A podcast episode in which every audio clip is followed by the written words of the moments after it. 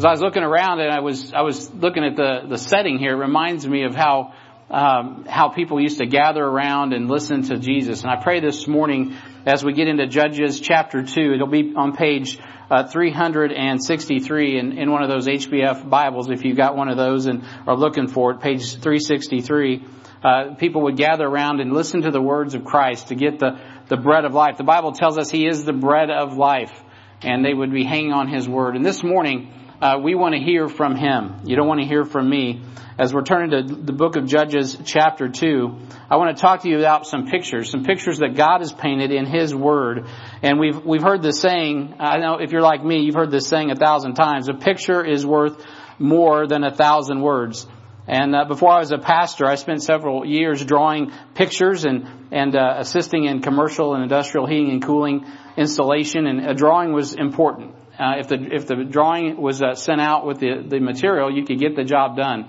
And God has given us a picture book. Many people don't realize that, but the Old Testament is a picture book. And it helps us put our Bible together so that we can get the job done that God wants us to get done.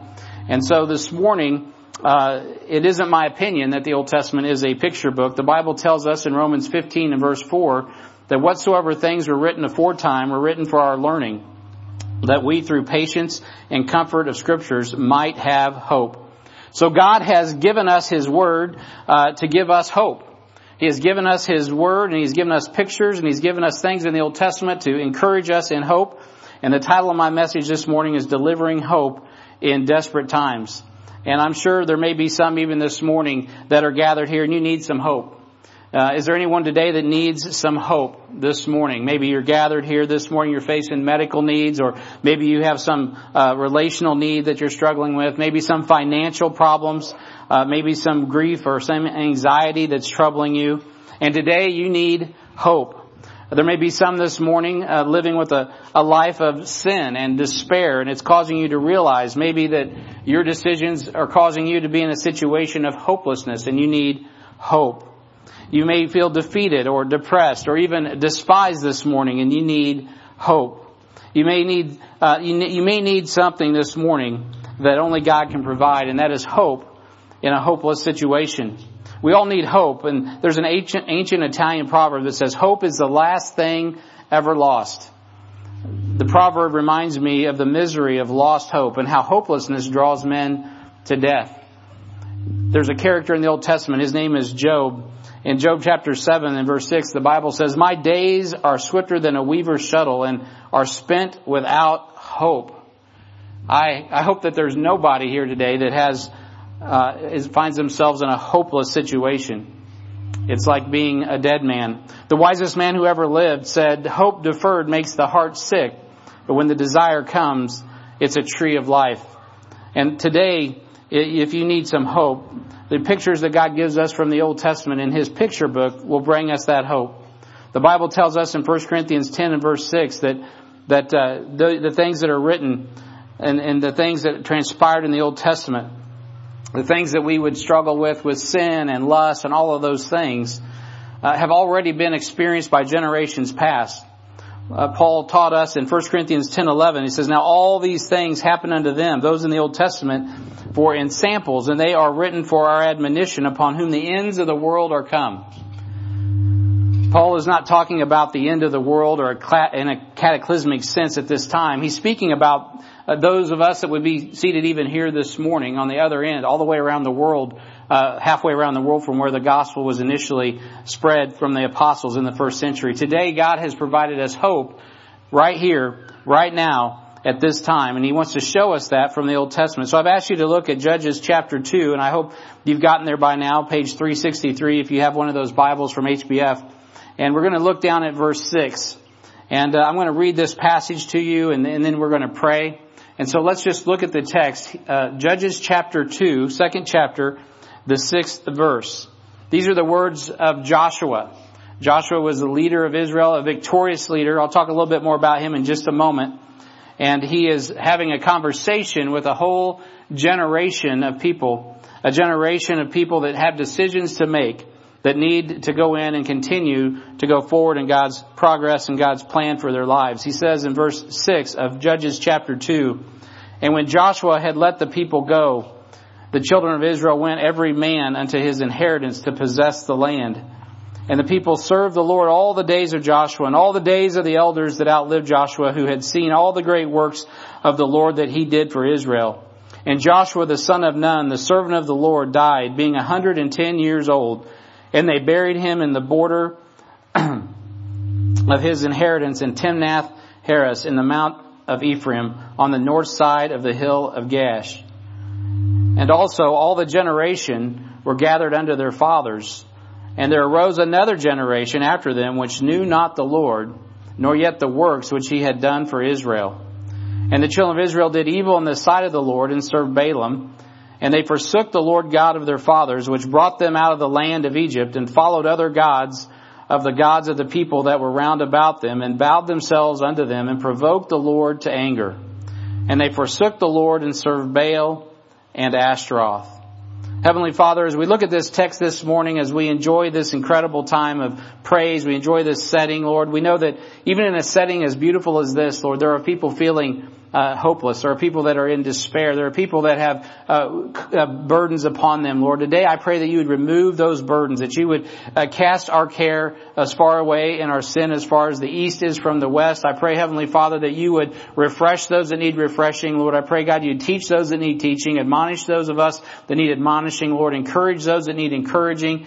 Oh, Heavenly Father, I pray that you would speak to our hearts today from your word this morning about a faithful generation, Lord. I pray, God, you'd help us not to be a faithless generation and end up being a failing generation. Heavenly Father, show us from the picture of the Old Testament some things that we can use today to walk away, not only in hope, but being able to deliver others, to deliver others in hope.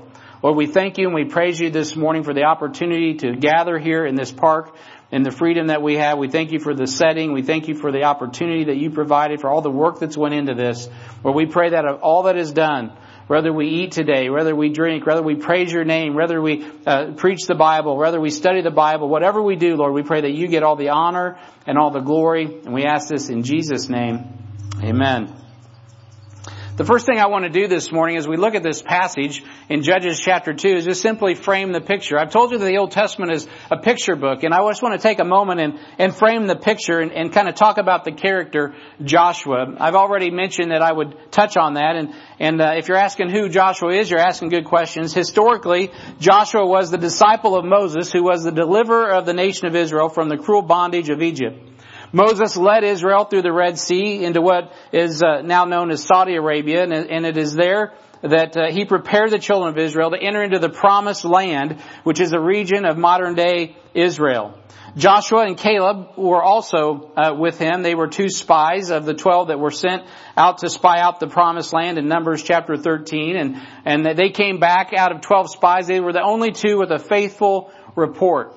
And while 10 of the 12 spies encouraged the children of Israel not to go into the promised land, not to claim the promises of God, Joshua and Caleb were full of faith and saw no reason not to go forward and defeat uh, the giants that inhabited the land and claim their inheritance, which was the topic of what we saw in Judges chapter 2, people going to possess their inheritance. God has an inheritance for all of us. He wants everybody. It's not His will that any should perish, but that all should have eternal life. He wants them to, He wants all of us, every man everywhere, to inherit eternal life, and He sent His Son on the cross so that we could do that. In this Old Testament picture, Joshua is, is, is, a, is a leader who is part, who has uh, been charged of God to help the children of Israel claim their inheritance. This morning, we need to be about the business of claiming our inheritance. In Numbers 13, the text that I mentioned, uh, where they went into the promised land, I'm just going to read this to you. It says, And Caleb stilled the people before Moses and said, Let us go up at once and possess it, for we are well able to overcome it. In Joshua's mind, in Caleb's mind, there was no obstacles that could not be conquered by God. They were more than conquerors, as we just sang, as the Bible teaches us in Romans chapter 8. We are more than conquerors through Christ. And he was trying to get the people encouraged. He said in verse 31, but the men that, that went up with him said, we be not able to go up against the people, for they are stronger than we. And they brought up an evil report on the land which they had searched out unto the children of Israel, saying, the land through which ye have gone to search it is a land that's, that eateth the inhabitants thereof. And all the people that we saw are men of great stature. And there we saw the giants, the sons of Anak, which come of the giants and we were in our own sight as grasshoppers and so we were in their sight. They lost faith. They saw what was in the promised land. The God, the things that God promised them, they were discouraged in because they thought there were giants there that they could not defeat. Sometimes hope deferred makes the heart sick because we don't really believe that God is able to provide what He says that He will provide. Joshua and Caleb were two men that believed that God would give what He said He would give. They walked by faith, not by sight. They had confidence in what God said. The faithlessness of the children of Israel caused a delay for nearly 40 years before the children of Israel were actually victorious and entered the promised land under the leadership of Joshua. After the death of Moses, God charged Joshua to lead Israel across the Jordan River and conquer Jericho and the entire region, eh, which they did successfully. And that brings us to the text this morning that we just read. After living for 110 years, Joshua finally passes away and God gives us the record of his faithfulness and the faithfulness of his generation. You see, Joshua, Joshua is a picture of Jesus Christ. His name, Joshua, in the Hebrew, is the same name for Jesus in the Greek. It's, it's, it's the same word. Joshua in Hebrew is Jesus in the Greek or as we get it in English, Yeshua and Jesus, but in Greek. But we know that Joshua's name means Jesus. So God gave the law to Moses on Sinai. Joshua was the only man who was even near Moses on Sinai. Moses never entered the promised land, but Joshua did because he is the picture of Jesus Christ, the only perfect man, the only man who ever kept the law without breaking it. Now Joshua himself was a sinful man just like the rest of us, but he's a type or he's a picture, he's a shadow of the Lord Jesus Christ. The Bible tells us in Hebrews chapter 4 and verse 15, for we have not a high priest which cannot be touched with the feeling of our infirmities, but was in all points tempted like us, yet without sin. The Lord Jesus Christ is and was sinless. He'd lived a sinless life. He was buried and he rose again on the third day. He's alive right now. And he wants to lead us into eternal life. Joshua was a faithful servant who became a successor. He was a faithful servant that became a successor. You see, Jesus came uh, to keep the law so that he could uh, succeed the law. In Matthew 5:17, the, Jesus himself said this, "Think not that I am come to destroy the law or the prophets. I am not come to destroy, but to fulfill." Now, if you or I had to keep the law to be perfect, none of us would be able to do it. The Bible's very clear that all of us have sinned and fallen short of the glory of God.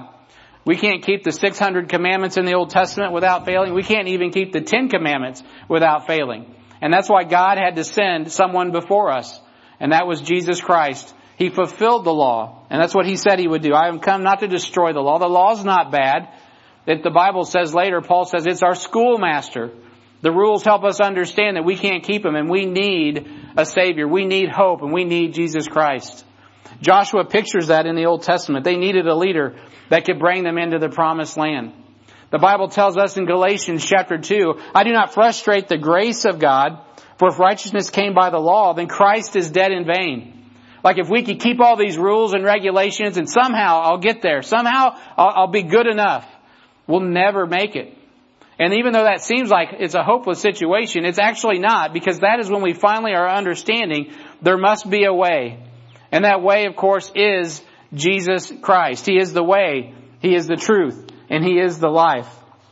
So Joshua was a mighty warrior, a commander of God's people. And, Jesus will come back as the Bible promises. As he ascended in Acts chapter, uh, Acts chapter 1 there, just after verse 8. He said, I'll come back. And of course, when we have the fulfillment of that in the Bible, if we go and read Revelation, the revelation of Jesus Christ, we get to Revelation chapter 19, Jesus comes back as a mighty warrior. He will take over the planet. He will govern this planet. He promises that. We are victorious because Jesus is victorious.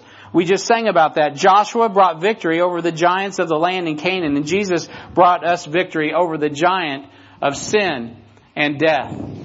Man, we are victorious this morning because of Jesus. And the analogies go on and on as Joshua, like Joseph and David, are strong types and strong pictures of Jesus Christ. So I hope you get the picture. Uh, no pun intended. So God is giving us an understanding of the degeneration of, successive generations.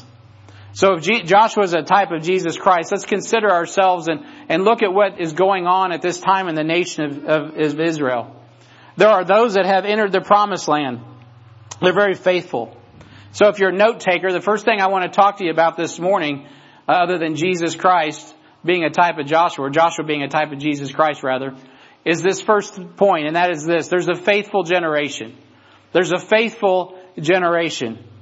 We see this faithful generation that, that, that is being referred to by Joshua. It's a faithful generation. Joshua's generation, by the way, was not perfect. It wasn't a perfect generation. It wasn't sinlessly perfect. They had their flaws. We see that at Ai. They go in, they had one of the men uh, take a Babylonian garment and a, I think a brick of gold, and they caused all kinds of problems. They weren't sinlessly perfect, but they they were faithful. They did what God called them to do. They judged the sin that God called them to judge. They were willing to follow God's word obediently. And though they were miraculously saved in Joshua's generation from the bondage of slavery in Egypt, and witnessed the saving power of God through the Passover and the Red Sea crossing. Not all of Caleb and Joshua's, but well, none of Caleb and Joshua's generation made it in the promised land because they didn't believe God's word.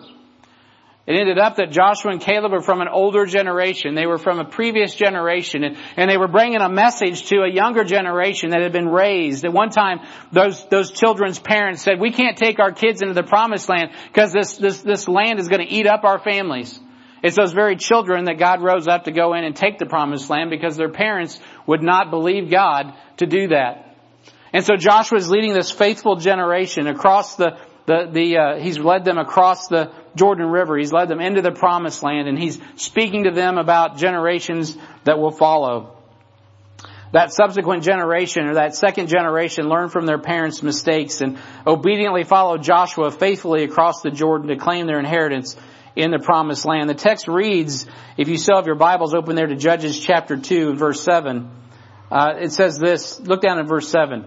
It said about this faithful generation. It says it served the, the Lord all the days of Joshua. It says, and the people served the Lord all the days of Joshua and all the days of the elders that outlived Joshua, who had seen all the great works of the Lord that he did for Israel.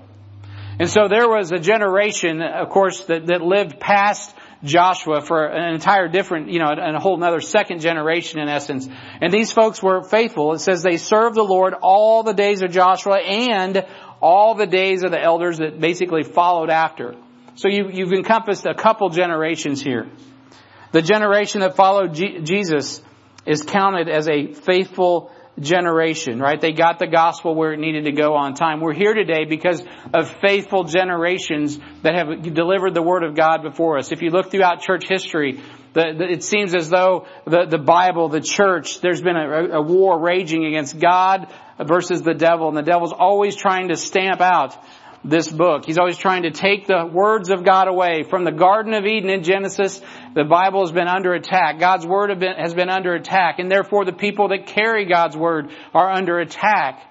And yet, we find that these people that were entrusted with the law, they were under attack, but they were victorious. They were more than just a little victorious. They were completely victorious. And because of that, they served the Lord all the days of their life. They were faithful to God because they understood that God was faithful to him, to them, and they were, and God is faithful to His Word. God, He gives us His Word. He is faithful to His Word. If God was to document my life this morning, if God was to document your life this morning and characterize it, would He say that, you know what, you are a faithful man or woman of God? Would your life look like a picture of faithfulness? Somebody who believes God, follows God, is victorious through Christ. It doesn't mean you're sinlessly perfect. It doesn't mean you haven't had a struggle. It doesn't mean you haven't faced obstacles. As a matter of fact, faith, faithful people often face obstacle, obstacles. That's how we have our faith tried. Are we faithful? Is that how God would describe us? Are we part, let's go a little bit broader, is our family faithful? Is our church faithful? Is our community faithful to God? Is our nation faithful to God? Is our generation faithful to God? Those are good questions we should be asking ourselves. And if we're not faithful, faith comes by hearing and hearing by the Word of God. It's because we're not faithful to what God's Word has said, what God has called us to do. It doesn't mean we don't know what God's Word says. It means we are not doing what God says. So we still talk about great generations. There's been some great generations Uh, even in, in just secular history, the generation that fought. I'm going to leave the Bible for a moment and just talk about our culture in America. In this country, we've seen some great generations. We even call them great generations. That generation that fought in World War II is often called the greatest generation, right? Uh, I've heard that. I, have known a lot of those in my family. Uh, several, several of my uncles and great uncles, of course, fought World War II. We had some of our members in our church in some of the most severe and worst battles that have ever existed, and we have called them the greatest generation. That generation lived from 19 was born roughly between 1901 and 1927, and they lived through the Great Depression in the 1930s, uh, and then they ended up going from that right into the uh, the World War II. So some of them were born during the time of, or just after the time of World War One, went through a Great Depression, entered World War II, hardship after hardship, difficulty after difficulty. Many of us don't understand what it would have been like back then. Today the United States is considered a superpower, right? And we have all this technology and all of these accoutrements that come with it. But back in the early 1900s, we were no superpower.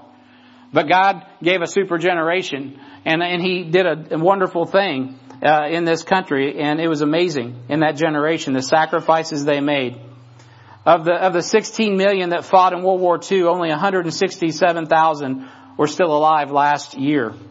As incredible as the exploits of this generation was, their influence on successive generations is fading just by nature of, of death and, and, the, and the process of life. Well, that same thing happened in Israel. And that's actually what the Bible's talking about in the book of Judges chapter 2. It's talking about faithful generations, faithful men, faithful warriors, faithful people that held fast to the Word of God. Following that faithful generation was a faithless generation.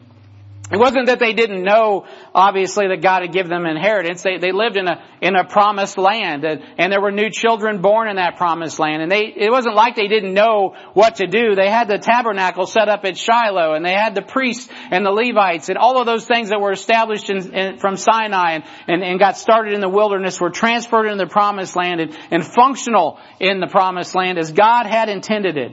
They set up the uh, sanctuary cities for the uh, uh, those that uh, that uh, were, were manslayers, and so God had all that set up, and they were were organizing themselves, and all of those things were in place. I mean, it was all there, and yet there was a faithless generation.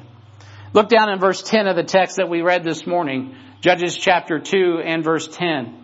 The Bible says here, and all that generation were gathered unto their fathers, and there arose another generation after them which knew not the Lord, nor yet the works which he had done for Israel. And the children of Israel did evil in the sight of the Lord and served Baalim, and forsook the Lord God of their fathers, and brought them out of the land of Egypt, and followed their gods and the gods of the people that were round about them, and they bowed themselves unto them, and provoked the Lord to anger, and they forsook the Lord. And then it says at the end of that verse there in verse 13, and served Baal and Asheroth. I mean, it's not just, it's one thing to just drift away from being obedient to the Lord, but they went the opposite direction and began to worship other gods. And not just any other gods. These are, these are false deities, uh, Baal and Ashtaroth, two primary false deities, uh, that were being worshipped that God had delivered them from, uh, in the nation of Egypt. Ashtaroth was a female deity that worshipped in the ancient world, was worshipped in the ancient world, and Baal was her male count, counterpart.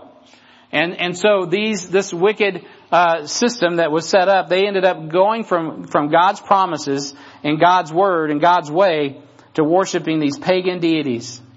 Not all, now not all that generation, by the way, that next generation that followed was faithless. Judges, Judges opens with the first judge Othniel, the nephew of Caleb, conquering Kirjath Sepher in Judges chapter 1 verses 11 through 13. It's a great account. I don't have time to read it this morning. But Othniel was rewarded with Caleb's daughter. Then they were also able to claim some spring. So you saw that same spirit. Othniel was a mighty man. As a matter of fact, his name means he's, he's mighty like a lion. His name is that of a warrior. I mean, he was much like Caleb. Uh, in that sense, he was a mighty fighter for God, and he claimed the promises that God had for them. Later, uh, after Israel uh, was is punished by God for their disobedience, God used Othniel to deliver them from the king of Mesopotamia. If you go forward past where we're reading in Judges 2 and look in Judges chapter 3, uh, starting in verse 8, you'll see the account of how God used Othniel, this judge, this mighty man, not of Caleb's generation, not of Joshua's generation, but after that, he came along and he had that same spirit, he had that same uh, faithfulness, and he delivered the children of Israel from the Mesopotamian king. He was a fighting man, and he was a man who believed God's word. Israel was blessed to have him.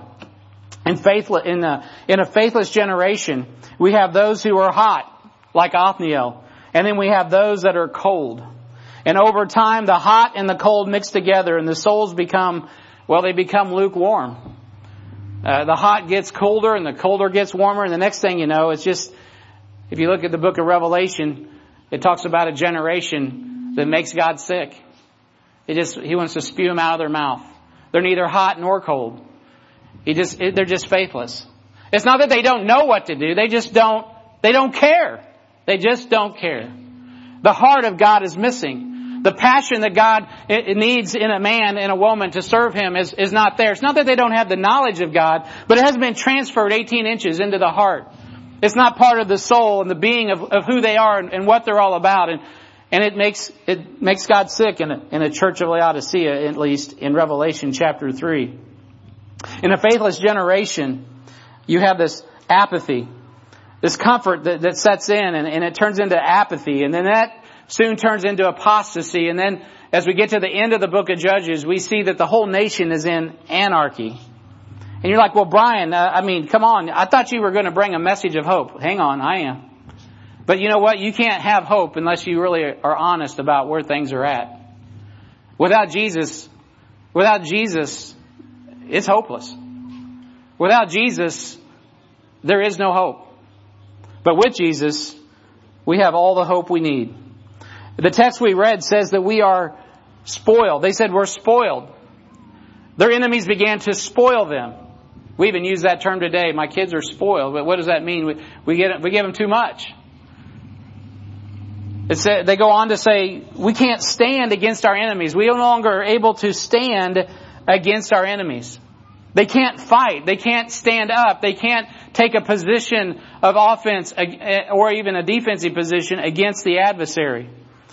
In Ephesians chapter 6, it's no accident that, that one of the primary things that the Christian is to do, let's fast forward the tape to today. What is the primary thing if you're here today and you say, I'm a Christian, I'm born again, hallelujah to you, I, I am too. Now the question isn't just are we born again, it's can we stand? Can we stand? The Bible tells us in Ephesians chapter 6 and verse 10, finally, my brethren, be strong in the Lord and the power of His might. Now he says finally, there's a lot that comes before that. It has to do with our walk with the Lord, our walk with other people, our love for God and our love for others. That precedes all of that. And then he gets to the, to the final charge here and he says, finally my brethren, be strong in the Lord and the power of his might, put on the whole armor of God that ye may be able to stand against the wiles of the devil. You see, this isn't just an Old Testament picture that we're talking about. God commands in the New Testament that Christians are suited up in the whole armor of God, that our minds, right, are, are, are fixated on understanding the assurance of our salvation through Christ. That, that we have that shield of faith which quenches all the fiery darts of the wicked. The same faithfulness that was required in the Old Testament is required in the New Testament. Believing God's Word is mandatory. And there is hope because we have a sharp two-edged sword, which is the Word of God, right? And we understand that we have the breastplate of righteousness, not our righteousness, not the good works that we have done, but the righteousness of Christ. It covers our heart. And there is no defense on our back, right? Our feet are shod with the preparation of the gospel of peace. Or are they? Are they or are they not? A faithful generation can stand. A faithless generation cannot stand. Why? because they dropped the armor. It's gotten to their head. It's gotten to their heart. It's gotten to their hand. It's gotten in their feet. They become weak. They're not able to stand. Oh, beloved, God needs us to be a faithful generation, not a faithless generation. The Christian can choose to be strong in the faith or a slave to weak and beggarly elements of the world. The Bible tells us in Galatians 4 9, but now, after that ye have known God, or rather are known of God, how turn you again to the weak and beggarly elements whereunto ye desire to be in bondage? The apostle Paul was, was charging the church saying, don't go back. Don't go back to the world. Don't go back to the things that are weak and beggarly and let those, those things bind you. Jesus Christ is much more sufficient. Go forward in the grace and the power of God. I pray this morning that choices are made today. There's a time in the Old Testament when a prophet named Elijah, he had a standoff between God and the prophets of Baal. And there was a wicked king named Ahab, not Ahab the Arab, king of the burning sands, another Ahab. And, and he, and he, and he put this thing, he, he allowed this to go on. So the, the prophet Elijah, he rolls up on this situation with the prophets of Baal and he's at this time feeling like he's the only prophet left. There were actually more than him. There was about 4,000, but he didn't know about it. He felt isolated. Sometimes when you're faithful, you feel like you're all alone. That's not true. There's lots of faithful people out there. It wasn't just Othniel. It wasn't just one judge or two judges. Once the battle was started, once people started following God, you know what? All of a sudden you started seeing other people rise up because God was working in their hearts too. But Elijah didn't know that and God had called him for such a time as this to stand and he feels like he's standing alone so he's, he and God are enough. You know that? You and God make up the difference. You may be outnumbered on every side, but you and God make up the difference. Because you know what? God always wins. He is victorious over sin and death. Even though they slay us, right? Yet will we serve Him. That's what Job said. Yea, though you slay me, yet will I serve Him. Why? Because he believed in the resurrection. He understood that God had power to resurrect from the dead. Do you have that kind of assurance this morning?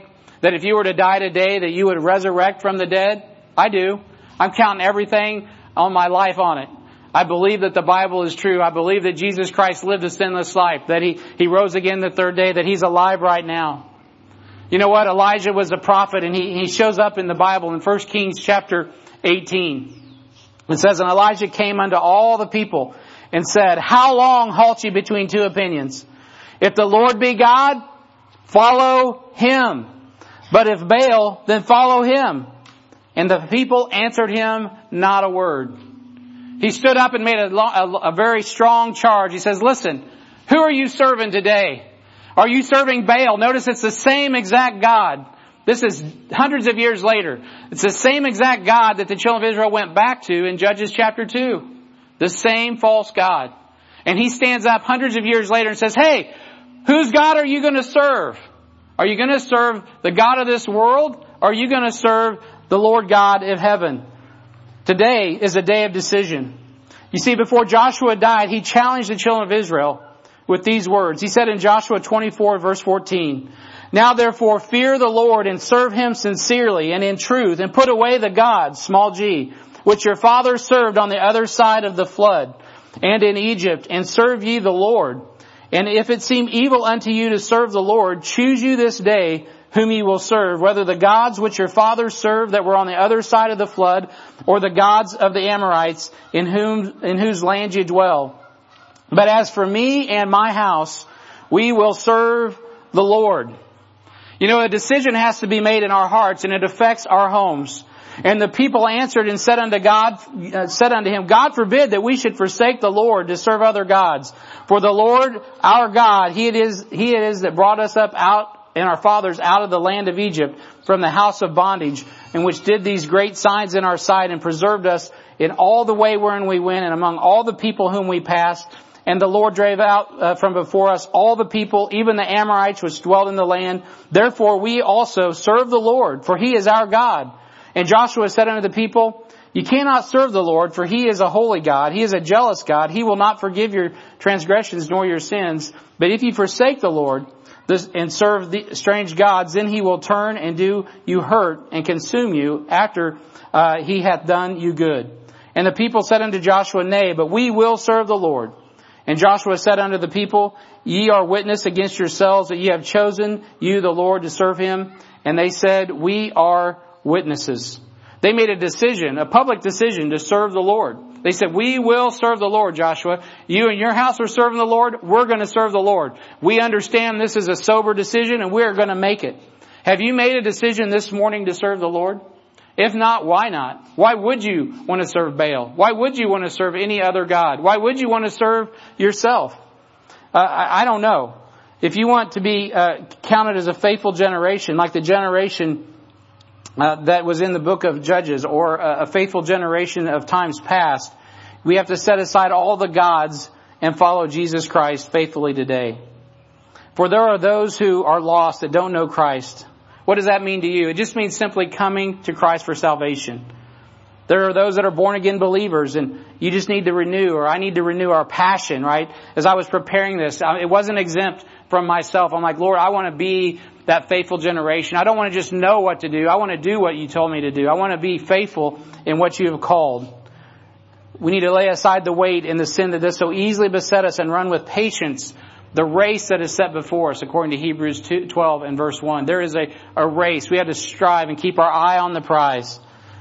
If you're not having a daily relationship in your Bible, I can promise you, you can be saved and born again, but, but it, you are not contributing to being part of the solution. You're part of the problem. A relationship with the Word of God is mandatory. Now some people, that, they don't understand that and they're they're young and they need they just need a good church home. They need people that will come around them and help them in the Bible. At our church and there's other churches offer discipleship ministry, right? A ministry to help people grow in the Lord. Some people just they made the right decision. Now they just need the right equipping. And that's the way God designed it. He took 12 common people and he invested his life in them and, and those are the people he could entrust to carry his mission forward in the first century. Those were faithful men who could teach others also. So when God left this planet, He left three things for us so we could be faithful. The first thing He left, of course, was the indwelling of the Holy Ghost. Acts chapter 2, the Spirit of God shows up and He sends that to replace Himself and it indwells the believers. And then the new, local New Testament church was formed. And then by the end of the first century, the whole canon of the scripture that we have today, the New Testament was formed and we have the, the whole Bible. So we have the Holy Spirit of God, the local church and, and the, and the Word of God. Those three things need to be active in our life if we're going to be faithful in our generation. If we're going to be faithful to God, if we're going to be faithful to our husband, our wife, to our children, to our families, to the ministry that God has entrusted to us. We're kidding ourselves if we think that we're faithful, but we're neglecting the Word of God and grieving the Spirit of God and washing our heart and not washing our hearts and our minds daily in the purifying water of God's Word. And we're just kidding around. We're just, we're turning into a faithless generation. Christians, let's be honest about our sin and our failings so that we can claim the faith that God has for us. God needs us to repent and, and forsake those things and, and not dabble in the weak and beggarly elements of this world, but, but be fully persuaded and fully committed to being a faithful generation. And finally, we see the failing generations. What happens if we don't? Well, again, the picture book is full of pictures. It shows us the car wreck. Everybody likes a car wreck. If you want to see a spiritual car wreck, just read the book of Judges. It's not a pretty picture. We go from faithful generation to a faithless generation to a failing generation. By the time we get to Judges 2 verses 20 through 23, Israel is out of fellowship with God and God is not answering their prayers and allowing them to suffer the consequences and the bondage of their enemies. It says in Judges 2 there at the end of that chapter, if you're looking in your Bible, it says in verse 20, And the anger of the Lord was hot against Israel. And he said, Because that this people hath transgressed my covenant, which I commanded their fathers, and have not hearkened unto my voice, I also will not henceforth drive out any from before them of the nations which Joshua left uh, when he died. That through them I may prove Israel whether they keep the way of the Lord and walk therein as their fathers did keep it. Therefore the Lord left those nations without driving them out hastily, neither delivered he them in the hand of Joshua. You see, God initially intended to leave the adversaries that were remaining in the land to just teach the children of Israel war, not to judge them. In Judges 3 verses 1 and 2 it says, Now the nations which the Lord left to prove Israel by them, even as many as Israel had not known the wars of Canaan, only that the generations of the children of Israel might know to teach them war at the, at the least, such as before knew nothing thereof. God initially left the enemies around the edges, right, just so that they could learn war. The next generation could become adept at warfare and understand what was required to defend the property. But ultimately, because they turned to other gods, God had to allow those, those gods to judge them. It was not what God intended. It wasn't what God wanted, but God allowed them to reap what they sow. The last words that we find in the book of Judges, in Judges 21, 25 says, in, in, in those days there was no king in Israel, and every man did that which was right in his own eyes. And the nation was in utter chaos. It was anarchy. It was terrible. It was a faithless generation. It was not just a faithless generation, it was a failing generation. And it's not a pretty picture. There was a generation that knew not the Lord, nor the works that He had done, and they were a faithless generation. So we saw a faithful generation, we saw a faithless generation, and then we saw a failing generation. And if I stopped right here, you'd say, Brian, I think this is the most depressing message on hope I've ever heard. And I want, I, I apologize for that, but I don't. Because I wanted to say all that to say this. We can find hope in any generation. The good news is, is that God gives us hope. And He overcomes all of those things. You know, the word generation is, is formed from the word gene. We still use that, right? We talk about our genetics and, and we got all these testings now to see our, our, our, our DNA and all of those things. You know what? Ultimately, there's a, a, perfect man and his name is Jesus and he has overcome all the failures of, of humanity. The truth is, is that none of our lives are perfect pictures. Maybe, maybe your life isn't a perfect picture this morning. Perhaps your life would be more likely to be described as a faithless generation or maybe even a failing generation. And even if it is, I have good news for you because God is greater than all of our sin and able to overcome the most desperate circumstances through the power of Christ. He spoke the world into existence and He created all it is and all that we see this morning. He knows how many hairs are upon your head. He knows when the sparrow falls and He knows he knows the condition of your heart this morning and He wants you to be victorious more than you do. What made the difference in a time of judges was sincere hearted people calling upon the Lord for deliverance. In Judges, there were men like Othniel, as I mentioned, Ehud, Shamgar, Barak and Deborah, Gideon, Jephthah, Samson and others. Though faulty people, they found themselves in victory within their generation because they depended upon the Lord. What Israel needed was leadership a faithful priest like Eli, unlike, I'm sorry, Eli and Hophni and Phineas. They needed a faithful priest. They needed a faithful king, unlike King Saul. And you know what? God delivered them, both of those things. Those generations ended up producing faithful men. God delivered both a faithful priest and a faithful king from two women in completely different and desperate situations.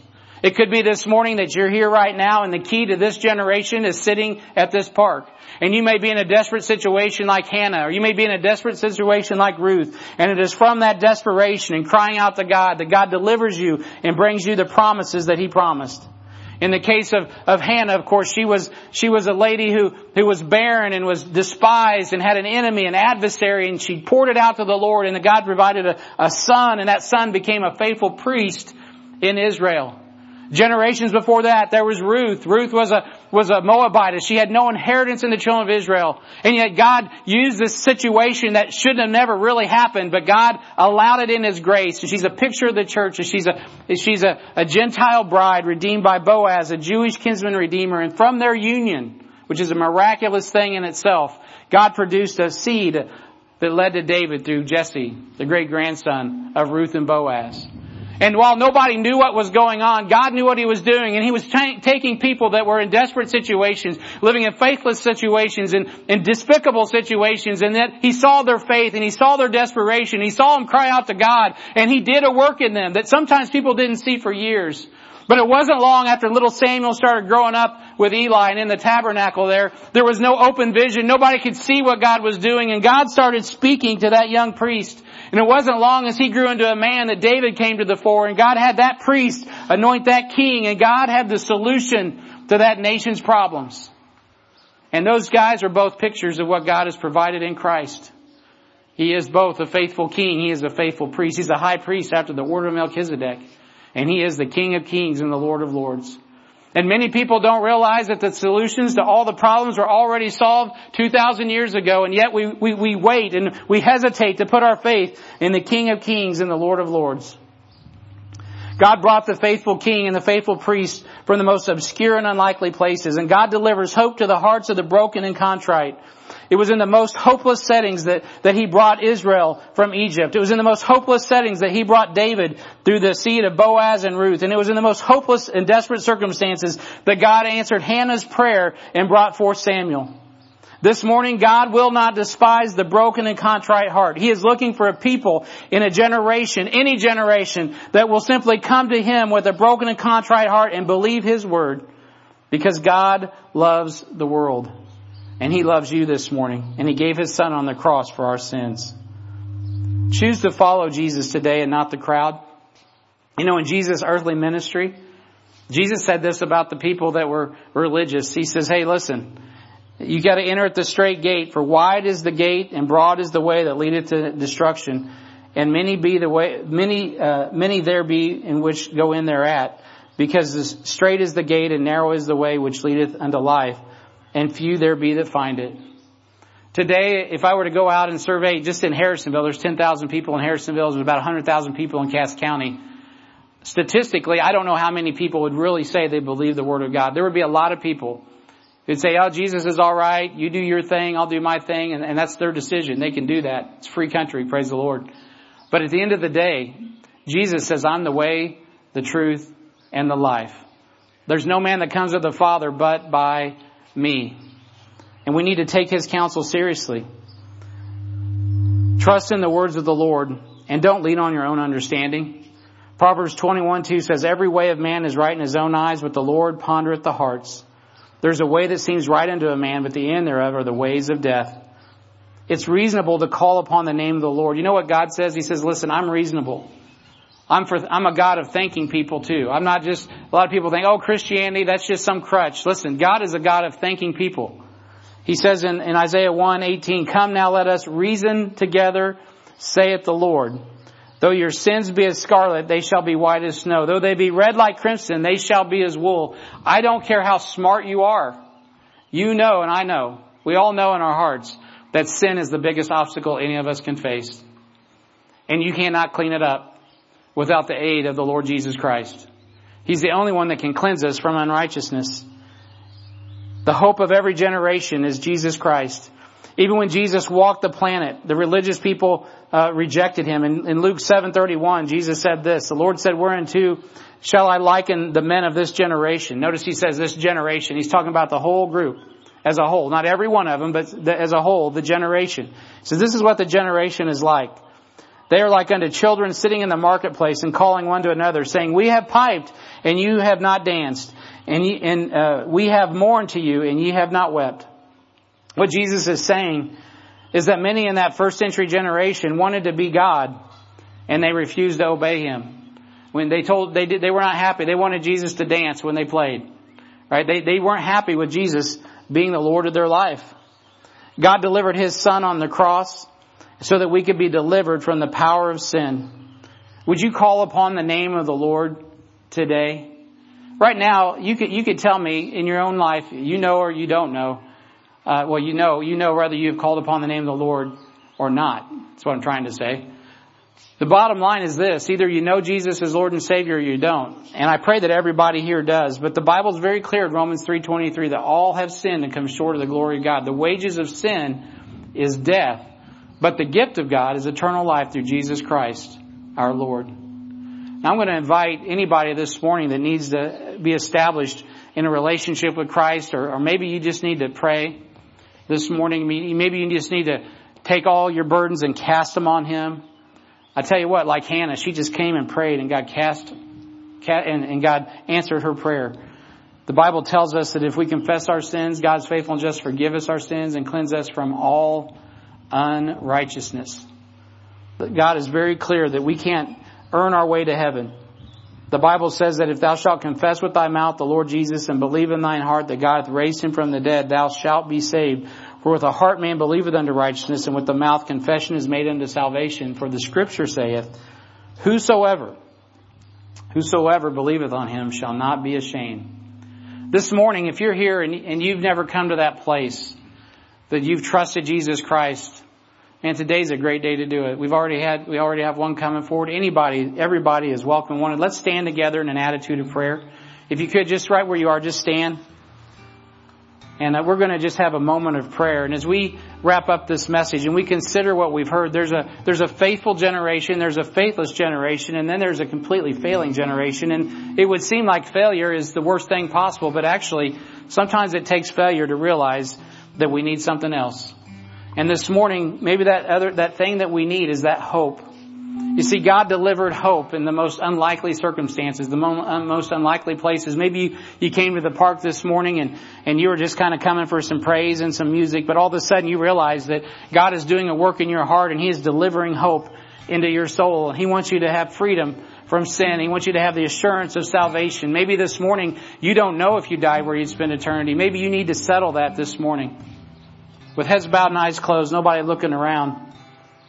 Heavenly Father, I just want to pray if there's anyone under the sound of my voice this morning they come to the park and I've, I've talked a lot to Christians, but ultimately this morning we need to remember that God loves all sinners. I was lost and now I'm found, Lord. I know there are others that maybe even this morning at this park, they're lost. In the true sense of the word, they may not know